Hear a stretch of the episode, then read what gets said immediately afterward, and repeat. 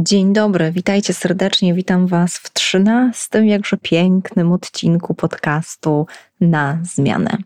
Dla kogo jest ten odcinek? Ten odcinek nie będzie kursem przyspieszonym z negocjacji, ale da Ci kilka fundamentalnych zasad, jak budować relacje z partnerami biznesowymi, klientami, działami wewnątrz firmy i generalnie innymi ludźmi, żeby było w tym wszystkim więcej współpracy. Dla tych, którzy chcą znaleźć więcej balansu pomiędzy współpracą a określaniem zakresu umów. Dla tych, których męczy ciągłe odwoływanie się do warunków umów, pilnowanie tego zakresu, ciągłe negocjowanie przez klientów, rodzinę, pracowników dla tych, którzy chcą więcej współpracy właśnie w zespole, bez ciągłego przepychania się i pomiędzy zespołami wewnątrz organizacji, ale też dla tych, którzy czasem dają sobie wejść na głowę, no i dla tych, którzy mają tendencję do wchodzenia zbyt surowo i domagania się co moje. Cześć, nazywam się Joanna Rosiek i witam Cię w podcaście Na Zmianę. Jestem pionierką podejścia Agile w biznesie i HR w Polsce – i certyfikowaną change managerką. Na co dzień jestem fanderką marki Rosiek Solutions. To zwinny zespół konsultantów, który od wielu lat pomaga organizacjom wdrażać z sukcesem nowoczesne rozwiązania i innowacje. Jeśli szukasz prostych i skutecznych narzędzi menedżerskich i chcesz znaleźć odwagę, by wdrażać zmiany w biznesie, jesteś we właściwym miejscu. No to co? Na zmianę! Dziś omawiamy, słuchajcie, czwartą wartość e, zwinnego manifestu, która brzmi tak. W wyniku naszej pracy zaczęliśmy bardziej cenić współpracę z klientem od negocjacji umów. Pozostałe trzy wartości znajdziecie w poprzednich odcinkach, czyli od 10 do 13 dzisiejszego odcinka rozkładamy na czynniki pierwsze cztery wartości manifestu zwinnego, czyli cztery fundamentalne wartości podejścia Agile. No i słuchajcie, na początek pewna historia, która zainspirowała mnie też do tego, żeby właśnie ten odcinek dotyczący współpracy e, versus negocjacji umów oprzeć na takich, a nie innych fundamentach. Słuchajcie, jesteśmy zaledwie miesiąc po wyborach. Ostatnio w naszym domu od miesiąca dużo było rozmów o tym, co dzieje się w Polsce, co dzieje się w polityce. Mamy też taki zwyczaj, że rozmawiamy o tym z dziećmi przy stole. I w pewnym momencie córka zapytała: Mamo, ale co to jest rząd większościowy? I słuchajcie, wytłumaczyłam jej to na przykładzie naszej rodziny. Zapytała o to siedmiolatka, więc no, musiałam użyć w miarę takiego dobrego kontekstu do tego, żeby łatwego dla niej do zrozumienia kontekstu, żeby to wytłumaczyć. Powiedziałam jej tak, słuchaj, jest nas piątka, prawda? Mamy pięcioosobową rodzinę. Wyobraź sobie, że ty z siostrą chcecie jechać nad morze, a tata z twoim bratem w góry. Ja zaś chętnie pojechałam nad jezioro. I teraz, ile głosów potrzebujemy, żeby wybrać którąś z opcji, żeby finalnie zdecydować o jednej e, z opcji? Odpowiedziała trzy. OK, a ile masz głosów za każdą z opcji? No, powiedziałam dwa nad morze, dwa w góry i jeden nad jezioro. OK, to co zrobisz, żeby mieć większość, żeby móc przegłosować? No, po chwili namysłu dodała: No, dogadam się z tobą. A dlaczego? Zapytałam. Bo jak chcesz pojechać nad wodę, no to jest duża szansa, że może też będzie ok, bo to przecież jest woda i przegłosujemy chłopaków. Powiedziała to z dzikim uśmiechem i satysfakcją. I to jest właśnie rząd większościowy, powiedziałam jej. Ma tyle głosów, by przegłosować pozostałych. Oczywiście w dużym uproszczeniu. Potem była dyskusja dotycząca tego, ile głosów, ile faktycznie głosów musi mieć ten rząd większościowy, ale główną uwagę chcę zwrócić na to, co zrobiła moja córka, siedmiolatka. Poszła drogą potrzeb. Co prawda, zostawiła opozycję, ale na razie to pomińmy, jeszcze do tego dorośnie.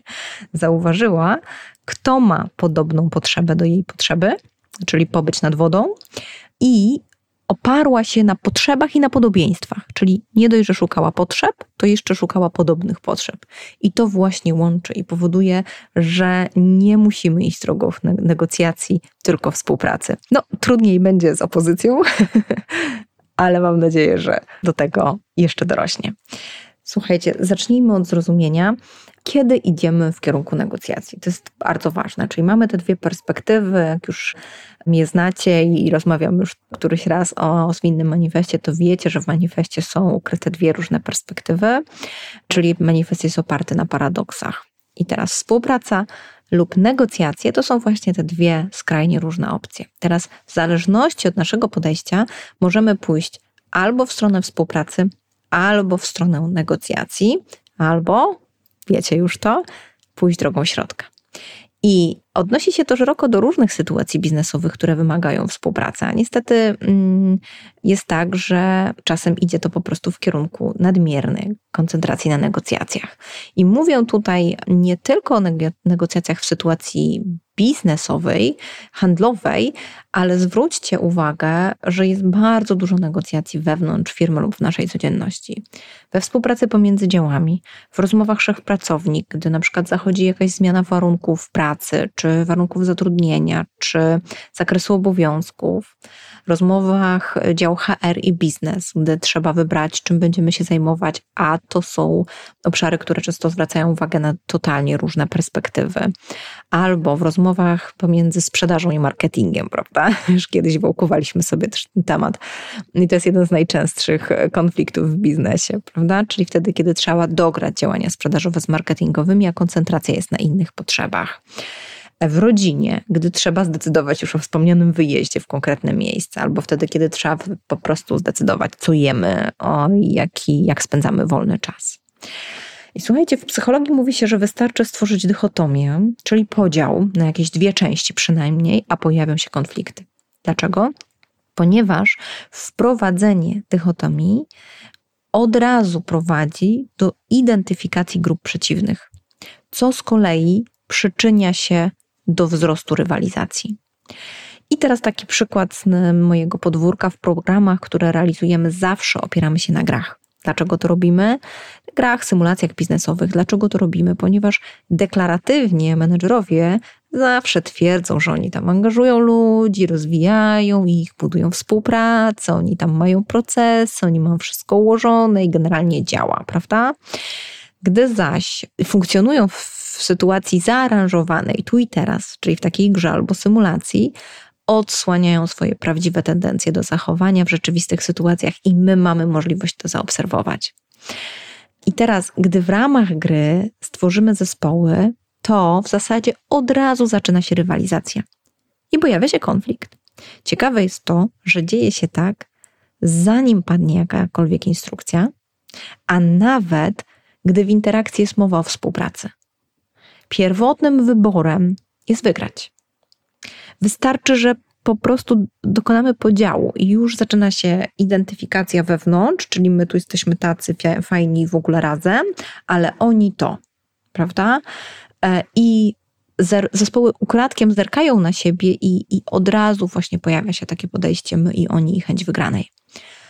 Słuchajcie, nie unikniemy w życiu konfliktu to odpowiednie nastawienie do, do niego stawia nas po stronie współpracy lub negocjacji. Nie to, czy on będzie, czy się wywoła, on zawsze jest obecny.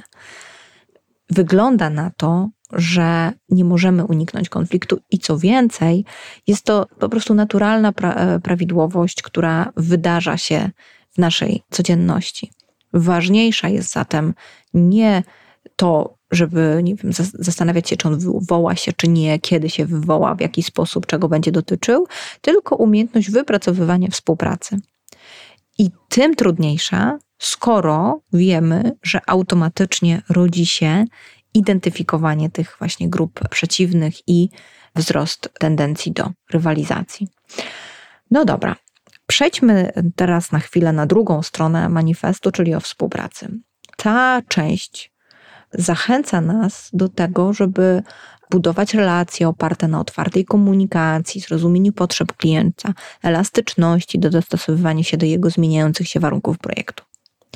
No wszystko pięknie, prawda? Tylko jeśli prowadzisz biznes, jesteś w tym biznesie, jakiejkolwiek roli i masz kontakt w ogóle bezpośrednio z klientem, to wiesz, że ciągłe zaspokajanie każdej potrzeby klienta jest niemożliwe i nie zawsze spina się też finansowo.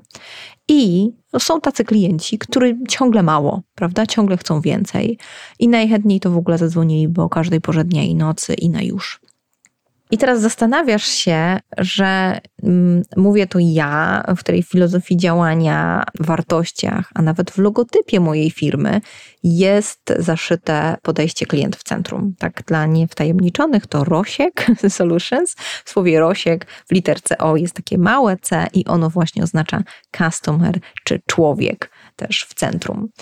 A i owszem, tylko że współpraca jest wtedy, gdy ja pozytywnie zareaguję na potrzeby innych i jednocześnie uwzględnię moje. Czyli klient w centrum nie oznacza tylko klient i tylko to, co chce klient, jest dla mnie ważne. Dlatego, że jeśli ja pójdę w tą stronę zaspokajania, ciągłego zaspokajania potrzeb klienta i nie zadbam o siebie, w pewnym momencie nie będę w stanie efektywnie realizować kolejnej potrzeby klienta, bo to przekroczy moje granice, to przekroczy moje capacity, takie staropolskie słowo, ale chyba je rozumiecie.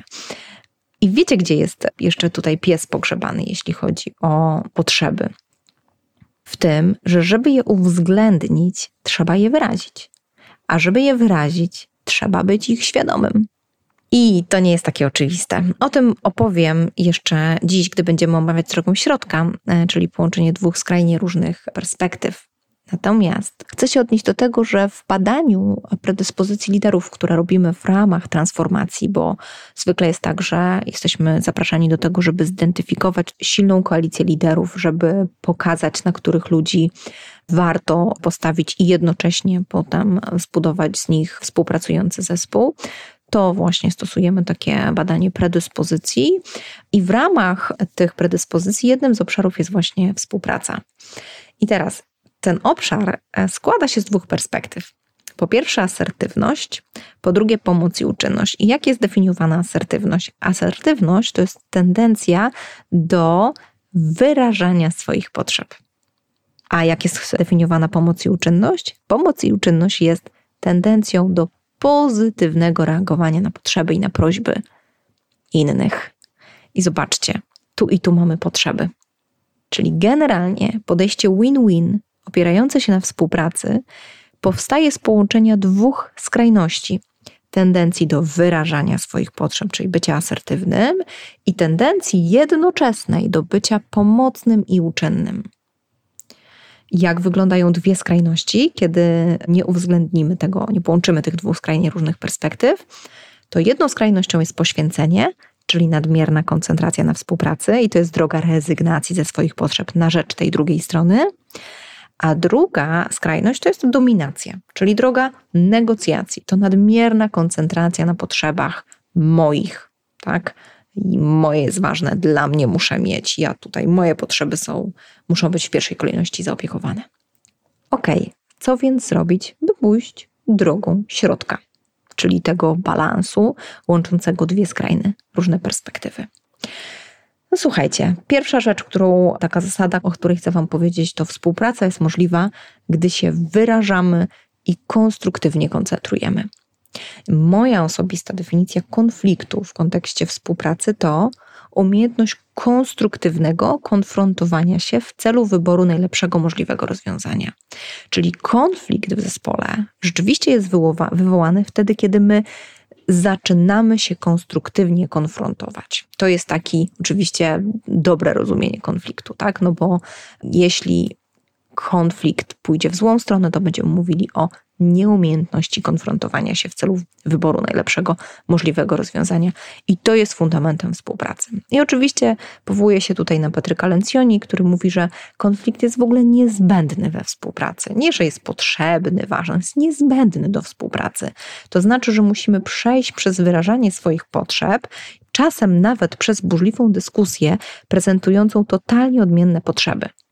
Dopiero wtedy, kiedy wyrazimy te potrzeby, możemy znaleźć wspólne rozwiązanie. Czyli kluczowe jest tutaj doprecyzowanie, jak rozumiemy konflikt. Oprócz tego, jak ja na to patrzę, to jest jeszcze definicja Patryka Lencioni, który mówi, że jest to pełne pasji poszukiwanie prawdy lub najlepszej możliwej odpowiedzi. I zatrzymam się tutaj, jeszcze raz to powtórzę. Pełne pasji poszukiwanie prawdy lub najlepszej możliwej odpowiedzi, czy najlepszego możliwego rozwiązania. to w takim znaczeniu, słuchajcie, to to faktycznie konflikt jest niezbędny. No bo czy wyobrażasz sobie budowanie organizacji, budowanie efektywnej współpracy, budowanie zespołu bez poszukiwania najlepszego możliwego rozwiązania i bez tej prawdy? No chyba, że chcesz budować zakłamaną organizację, ale wtedy byśmy się chyba tutaj nie spotkali, prawda? W konflikcie e, więc, słuchajcie, jeśli chodzi o dążenie do prawdy, która powstaje jako złożenie różnych perspektyw, często wykluczających się, to kluczowe też jest zrozumienie, że generalnie prawda jest trudna. I to nie jest tak, że my sobie teraz siedzimy, wiecie, tak na herbatce, tu ciasteczka, jest przyjemniej w ogóle i zaczynamy rozmowę, no to powiedz mi, jaka jest twoja prawda. Okej, okay, a ja ci powiem, jaka jest moja prawda. To generalnie tak nie wygląda, dlatego że powiedzenie czegoś, co dla mnie jest istotne, ważne, jest moją taką głęboką potrzebą, moją wewnętrzną prawdą, to to wymaga zaufania. Zaufania tego, że nikt nie wykorzysta tej, tej, tego, co jest moje, przeciwko mnie. Wymaga to stanięcia w związku z tym w dyskomforcie, czyli w zaryzykowaniu, że ktoś inny nie obróci tego, co dla mnie jest ważne, przeciwko mnie nie zrobi z tego jakiejś, wiecie, opowieści, afery, nie wyjawi komuś, albo nie powie, daj spokój, po co się tym zajmować, w ogóle to nie jest ważne. I teraz, gdy powiem prawdę, mogę wywołać konflikt, ponieważ z moją potrzebą mogę jakby patrzeć na jakąś sprawę z zupełnie innej perspektywy, albo mogę mieć tak odmienną potrzebę do mojego zespołu, że to wywoła konflikt. I dopiero połączenie perspektyw wypowiedzianych, czyli każdy z tą swoją prawdą, wypowiedzianych z zaufaniem, daje możliwość wypracowania najlepszej możliwej odpowiedzi. I słuchajcie, często niestety z obawy przed konfliktem nie podejmujemy ważnych rozmów, a brak komunikacji odbija nam się czkawką na dalszych etapach. Czyli gdy nie ma tego kroku, kroku rozmowy, konfrontowania się, dążenia do prawdy z pasją, szukania najlepszych możliwych rozwiązań, ale z zaufaniem, że każdy może patrzeć z zupełnie innej perspektywy, mieć inne potrzeby, gdy nie ma tego kroku, idziemy drogą negocjacji. Ok, kolejna zasada, która jest oczywiście powiązana z tym i z kontynuacją, współpraca jest możliwa na poziomie potrzeb. I teraz zatrzymamy się tutaj szczególnie nad tym słowem potrzeba, bo takie podejście komunikacja bez przemocy, znane Wam lub nie, NVC, Marszala Rosenberga, zakłada, że konflikty pojawiają się tylko wtedy, gdy wierzymy, że jest jedna właściwa strategia na zaspokojenie potrzeby. Tymczasem strategie są bardzo indywidualne i im szybciej odwołamy się do wspólnej potrzeby, zamiast przekonywać innych do swojej racji, tym szybciej osiągniemy porozumienie i to jest właśnie to, co e, zrozumiała i fajnie zidentyfikowała moja córcia. No dobra, tylko czym jest ta potrzeba i czym jest w takim razie strategia zaspokojenia potrzeb? A więc słuchajcie, w kontekście NVC potrzeby odnoszą się do uniwersalnych ludzkich pragnień, które są głęboko osadzone w naszym doświadczeniu życiowym. To są fundamentalne dążenia do czegoś, co jest istotne dla naszej egzystencji i naszego dobrostanu. I takie przykłady to potrzeba bezpieczeństwa, potrzeba szacunku, potrzeba akceptacji, potrzeba wolności czy zrozumienia. Wiecie, to są naprawdę często fundamentalne dążenia do czegoś. Oczywiście może być też taka chwilowa potrzeba ciepła, potrzeba kontaktu z drugą osobą, potrzeba przytulenia, ale ona też wynika z naszych dążeń fundamentalnych, bo znacie pewnie takie osoby i my też w swoim zespole mamy tak diametralnie różne osoby. Jedne się uwielbiają przytulać, drugie sztywnieją jak słup, gdy pojawia się w ogóle kontekst dotyku, prawda? Bo nie lubią. I mamy potrzeby, które mogą być bardzo, bardzo różne i pozostaje nam w zasadzie uszanować te potrzeby, znać je i uszanować, ale są też strategie zaspokojenia potrzeb. I teraz strategia to są konkretne działania lub środki, które wybieramy w celu zaspokojenia naszych potrzeb. Są to takie praktyczne kroki, które podejmujemy, albo spełnić nasze pragnienia. Strategie są oczywiście bardziej zmiennymi aspektami, zależnymi od kontekstu, kultury czy dostępnych zasobów i bardziej lub mniej oczywiście zmienne te aspekty. Natomiast Przykładowe takie strategie może, mogą e, obejmować jakieś konkretne zachowanie, jakąś komunikację, jakąś organizację czasu, współpracę z innymi. Strategia zaspokojenia potrzeby może być też w organizacji wyrażana poprzez jakieś bardzo konkretne taktyczne działania czy jakieś projekty, e, na przykład potrzeba zwiększenia zatrudnienia, tak, to będzie dużo bardziej złożony projekt. Kontekście NVC niezwykle ważne jest rozróżnienie między potrzebami a strategiami, ponieważ, tak jak powiedziałam wcześniej, konflikty często wynikają z mylenia tych dwóch pojęć. I kiedy ludzie koncentrują się wyłącznie na strategiach, mogą zdarzyć się z różnicami w podejściach i, i to prowadzi do, do konfliktu. I teraz tu się chwilę zatrzymam i teraz zobaczcie, nawet w kontekście osoby, która ma zupełnie inną potrzebę w kontaktach, potrzebę bliskości. I teraz ta osoba, która się przytula, to potrzebę kontaktu z drugą osobą, potrzebę bliskości, będzie zaspokajać poprzez przytulenie. I to jest strategia zaspokojenia potrzeby. Natomiast druga osoba, która sztywnieje i nie lubi tego dotyku, to nie jest tak, że ona nie ma potrzeby bliskości. Ona ma potrzebę bliskości, tylko jej strategią zaspokojenia tej potrzeby jest na przykład rozmowa o tym, co nas łączy, tak? Posiedzenie z kimś i, nie wiem, może głębsza rozmowa, i to zaspokaja potrzebę bliskości albo jeszcze w jakiś inny sposób zaspokaja sobie tą potrzebę. Natomiast nie w taki jak ta pierwsza osoba. I teraz słuchajcie, skupienie się na wspólnych potrzebach może prowadzić do rozwiązania, ale nawet jeśli mamy różne potrzeby, to możemy znaleźć jakieś efektywne strategie zaspokojenia tych potrzeb, które się łączą. I to prowadzi do lepszego zrozumienia i porozumienia między stronami. Czyli możemy mieć różne potrzeby, ale jak wybierzemy strategię na zaspokojenie każdej z tych potrzeb, to okaże się, że one na przykład się łączą, albo się nie wykluczają. Zachęcam Was więc do wyrażania swoich potrzeb w sposób uczciwy i empatyczny, bo to sprzyja budowaniu trwałych relacji i rozwiązywania konfliktów w taki sposób, jakby na wcześniejszych etapach. to znaczy, faktycznie schodzimy do tego sedna do tego, co jest naszą, rzeczywistą potrzebą. Czasem okazuje się, że w ogóle, o matko, my tu w ogóle dyskutujemy, kłócimy się o jakąś rzecz, a się okazuje, że w ogóle jak opowiemy sobie o potrzebach, to rozwiązanie jest oczywiste. Tak? I to jest ten klasyczny przykład, być może go kiedyś słyszeliście, jak dwójka dzieci y, kłóci się o lalkę, prawda? I nie, ja się teraz będę nią bawić, nie, ja się będę teraz bawić, nie, w ogóle jest y, cała draka. teraz, jeśli mądra, empatyczna mama, która w danej chwili ma tyle zasobów, żeby faktycznie pomóc tym dzieciom rozwiązać ten, ten, ten konflikt, zada pytanie, ale słuchaj, czego ty potrzebujesz teraz? Ponieważ chcesz tą lalkę, to jaka jest twoja potrzeba? No, ja chcę tą lalkę dlatego, że ona ma takie ubranko, które chcę założyć na misia tak? I dlatego tej lalki chce. A drugie dziecko mówi, a ja to chcę się pobawić samą tą lalkę. Już nieważne, jakie ona ma ubranko, znajdę sobie inne. Prawda? I w związku z tym, zobaczcie, okazuje się, że jak zejdziemy do potrzeb, to, to, to jedno bierze obranko, drugie bierze lalkę i oboje są szczęśliwi. Ale wcześniej nie porozmawiali o swoich potrzebach. W ogóle tego przed sobą nie odkryli. Więc słowo potrzeba jest tutaj kluczowe, bo nasze potrzeby często bywają nieuświadomione i niewyrażone. I teraz, żeby zobaczyć, jak to rzeczywiście jest, przeprowadźmy sobie mały sprawdzian, taki eksperyment. Pomyśl o czymś, o co teraz bardzo się starasz, jakiś projekt, cel, na który pracujesz, coś większego. Niech to będzie naprawdę coś takiego dla ciebie dużego, ważnego, wymagającego być może też jakiegoś długoterminowego działania. O coś, coś o co zabiegasz. Masz ją? Ok.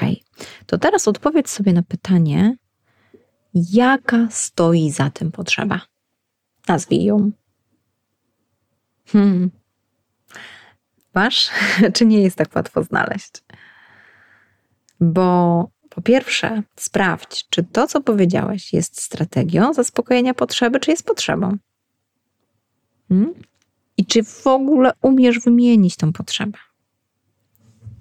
I teraz w programach, w których pracujemy, mamy też taką grę, którą stosujemy w oparciu o właśnie potrzeby.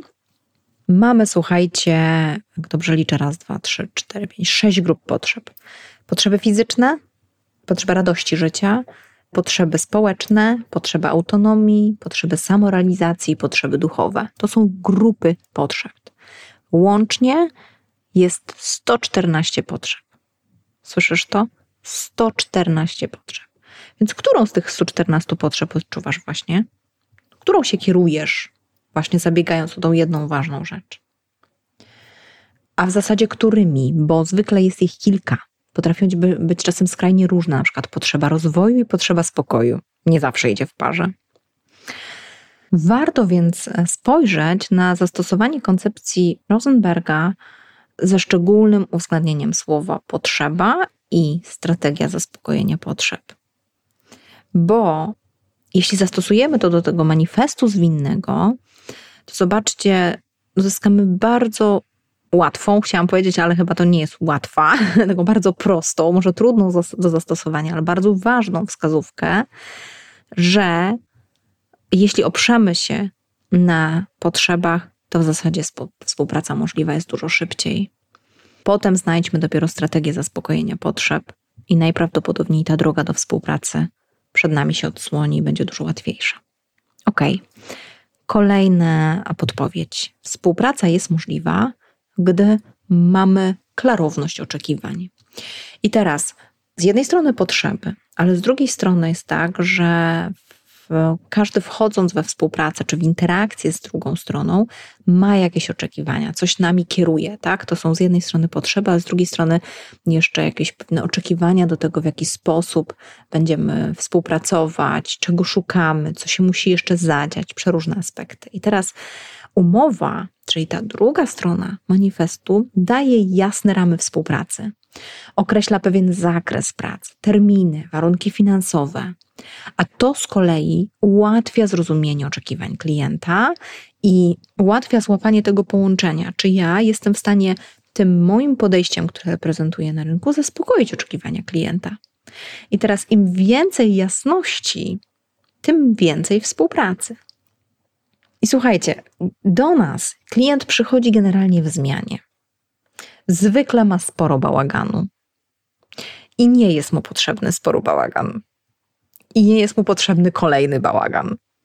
I teraz, jeśli my na początku damy mu jasne ramy współpracy, klarowny zakres i świadomość tego, za co płaci, to unikamy konfliktów i już dajemy zaspokojenie takiej potrzeby właśnie spokoju, pewności. Ja my w Rosiek Solutions mówimy zmiany spokojnie, poukładamy.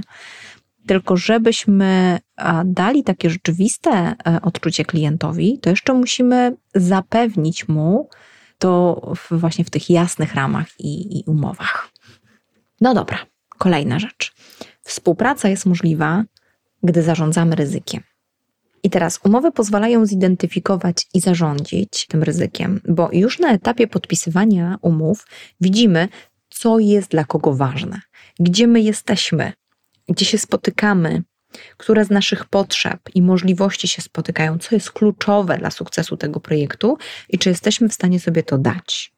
Na przykład, jeśli kluczowe dla sukcesu projektu jest potraktowanie wdrożenia zwinności procesowo, to znaczy, że musimy poświęcić na to regularnie czas i wspólnie spotkać się z zespołem w dłuższej perspektywie niż tylko dwa dni szkolenia to w takim razie, czy jak podejmuję współpracę, to widzę, że ten zespół ma szansę dać to zaangażowanie, tak? Czyli ma w ogóle przestrzeń na to. Oczywiście, że tak, że w większości takich sytuacji to zespoły mówią, my w ogóle jesteśmy zarobieni, tak? Mówimy, po to to robicie, żeby nie być zarobionym, więc najpierw trzeba wygospodarować ten czas, żeby doprowadzić do większej efektywności. Niemniej jednak zdarzyły nam się takie sytuacje, kiedy firmy były tak zawalone priorytetami, że jakby kolejne wdrożenie i kolejna zmiana nie była możliwa, więc wtedy zwykle robimy step back, i zaopiekujemy tą pierwszą potrzebę, ponieważ widzimy takie ryzyko, że no, zespół nie będzie miał przestrzeni na wdrażanie nowego podejścia, to najpierw musimy zrobić na to miejsce. Musimy zrobić na to przestrzeń i zdarza nam się roadmapy robić, czyli taki pewien przegląd działań, które dzieją się w danym momencie w organizacji, zbudowanie takiego planu dojścia do tego, żeby faktycznie zrobić sobie przestrzeń na uczenie się nowego podejścia. Zdarza nam się robić też takie warsztaty strategiczne, gdzie zbieramy wszystkie priorytety w organizacji i analizujemy też to, co faktycznie jest najważniejsze.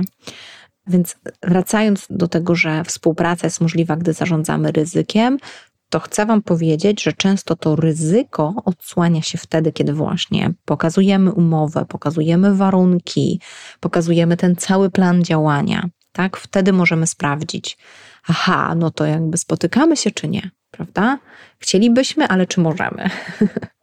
tak? Klient by chciał być zwinny, ale czy ma rzeczywiście tyle czasu? I teraz kolejny punkt. Współpraca jest możliwa, gdy jest efektywne planowanie. No i znowu, jasny zakres umów pozwala na skuteczne planowanie projektu. I to jest kluczowe do terminowego dostarczenia produktu, czy dostarczenia tego, na co się umawialiśmy. Im więcej planowania, tym mniej konfliktów. No i oczywiście znacie pewnie też takie pojęcie jak planowanie jest wszystkim, a plan jest niczym. I wiemy, że w podejściu zwinnym budujemy duży plan, a potem krok po kroku, kawałek po kawałku dostarczamy i weryfikujemy, czy dalsze etapy są sensowne. I bardzo często pivotujemy, bardzo często coś zmieniamy, bardzo często okazuje się, że część z tych wcześniej zamierzonych działań w ogóle jest bez sensu. Natomiast nie byłoby to możliwe, gdybyśmy na początku nie zbudowali całego planu, całej tej drogi. I dzisiaj, kiedy wchodzimy we współpracę właśnie przy takich dużych zmianach, to to, co daje bezpieczeństwo klientowi, to to, że my jesteśmy w stanie pokazać cały ten plan wdrożenia. To, że właśnie ten duży obrazek nie? mamy, wiemy, jakie etapy nas tam czekają, jaka będzie ta podróż.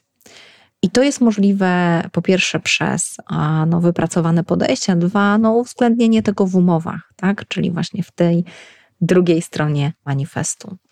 Nie widzę szans na współpracę, kiedy wchodzimy z nastawieniem, dobra, to zróbmy krok, jakoś to będzie.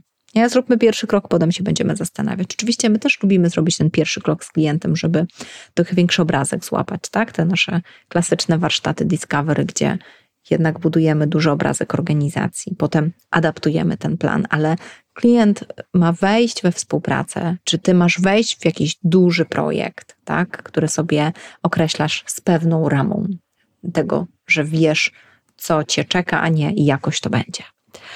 Ok, współpraca jest możliwa, gdy jest transparentność. I teraz transparentne umowy są fundamentem budowania zaufania pomiędzy stronami. Czyli z jednej strony to, co mówiłam wcześniej, ta klarowność oczekiwań, jasne terminy, zakres prac, warunki finansowe, ale z drugiej strony jeszcze pewna transparentność, że tam jest wszystko, co powinno być. Że nie ma tego małego druczku, haczyka. I klarowne postawienie wszystkich oczekiwań, warunków buduje zaufanie na dłuższą metę. I mamy taki zwyczaj, że nasze umowy dostosowujemy na podstawie trudnych sytuacji, które nam się zdarzyły. Tak? Czyli coś, czego nie przewidzieliśmy na etapie realizacji projektu, czy jakaś nowa sytuacja, która się zdarza, czyli bardziej we współpracy, to to włączamy w zakres umowy. I informujemy więc klienta, że wiemy, że może się wydarzyć takie ryzyko, bo już nam się kiedyś wydarzyło i tego nie chcemy. Więc lepiej postawić jasno, transparentne granice, niż później zarządzać konfliktem.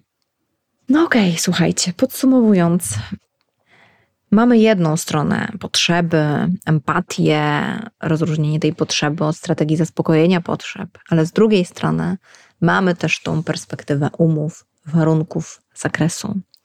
I tak na dobrą sprawę, to co łączy nam te dwie skrajnie różne perspektywy, to nasze podejście. To, czy my będziemy w stanie zaopiekować się czyimiś potrzebami i zaopiekować się swoimi potrzebami i połączyć to w jedną całość, bo wtedy jest możliwa współpraca, czyli takie podejście win-win. Jeden wygrywa i drugi wygrywa. Mam nadzieję, że jesteś już bliżej rozumienia, czym są te negocjacje, czym jest współpraca. Bardzo często jestem pytana o to w ogóle, ale jak to realizować w praktyce. Więc mam nadzieję, że dzisiaj zostawiłam Wam bardzo dużo takich wskazówek. I na koniec ogłoszenie. Słuchajcie, wiemy, że zbliżamy się do końcówki roku. Czasem jest tak, że ola Boga, plan był piękny realizacji budżetu, a w trakcie roku wyszło jak wyszło. I mamy jeszcze niewykorzystany budżet, więc My mówimy Houston, we've got a solution na Twój niewykorzystany budżet szkoleniowy. Mamy voucher. Jeśli chcesz, to możesz wykupić konkretne warsztaty, czy program rozwojowy, czy cały proces zmiany, czy wdrożenia zwinności na określoną kwotę. Możesz go wykorzystać do końca 2024 roku przy obecnych galopujących cenach. To jest naprawdę niezły deal, ponieważ gwarantujemy Ci cenę z 2023 na cały 2024. Więc wszystkie szkolenia i programy rozwojowe kupisz z gwarancją obecnej ceny. Chcę Wam powiedzieć, że nasi klienci, którzy z nami regularnie współpracują, zawsze wracają z takimi środkami i skoro wracają, to znaczy, że warto. Na co możesz wykorzystać taki budżet? Zacznę od tych większych rzeczy. To jest Agile Leadership Academy, czyli program rozwoju kompetencji menedżerskich. E, tu jesteśmy tak dobrze zorganizowani, że możesz spokojnie wejść z nami we współpracę, teraz poznać od razu całe podejście i efektywnie sobie zaplanować to już z początkiem roku. Kolejna rzecz to jest wdrożenie zwinności, czyli cały program nakierowany na to, żeby zespół działał zwinnie i tutaj muszę powiedzieć, że pracujemy z każdym zespołem w każdym obszarze biznesu i w każdej branży. Możemy też zbudować fundamenty zwinności, to jest mniejszy krok, od którego warto zacząć. No teraz na przestrzeni roku niezwykle cieszą się popularnością warsztaty strategiczne dla zarządów i tak zwane roadmapy na 2024 rok, ale też warsztaty, które angażują ludzi do tego, żeby współtworzyć strategię, czyli warsztaty warsztaty Discovery, które no, są takim overview organizacji z badaniem poziomu gotowości organizacji do wdrażania strategii, wdrażania innowacji, wdrażania zmian. Warsztaty z zarządzania zmianą w zespole i organizacji, programy budowania kultury, otwartości i transparentności, to jest nasz konik, uwielbiamy ten temat. No i wszelkie inne, słuchajcie, warsztaty, ale też regularne mm, warsztaty, które wspierają cały proces w ogóle zwinności zmiany, czyli współpraca w zespole, budowanie zespołów, feedback, to są takie kluczowe tematy, które u nas często chodzą. No i oczywiście regularne doradztwo, konsulting, więc to też e, taka forma stałej naszej opieki nad procesem zmian, przez które organizacje przechodzą. Tyle, zapraszam Cię serdecznie. Jeśli masz ochotę, to znajdziesz w opisie tego podcastu link do właściwej strony, żeby zgłosić się do nas i sprawdzić, jak ten budżet i voucher można wykorzystać. No to co? Na zmianę!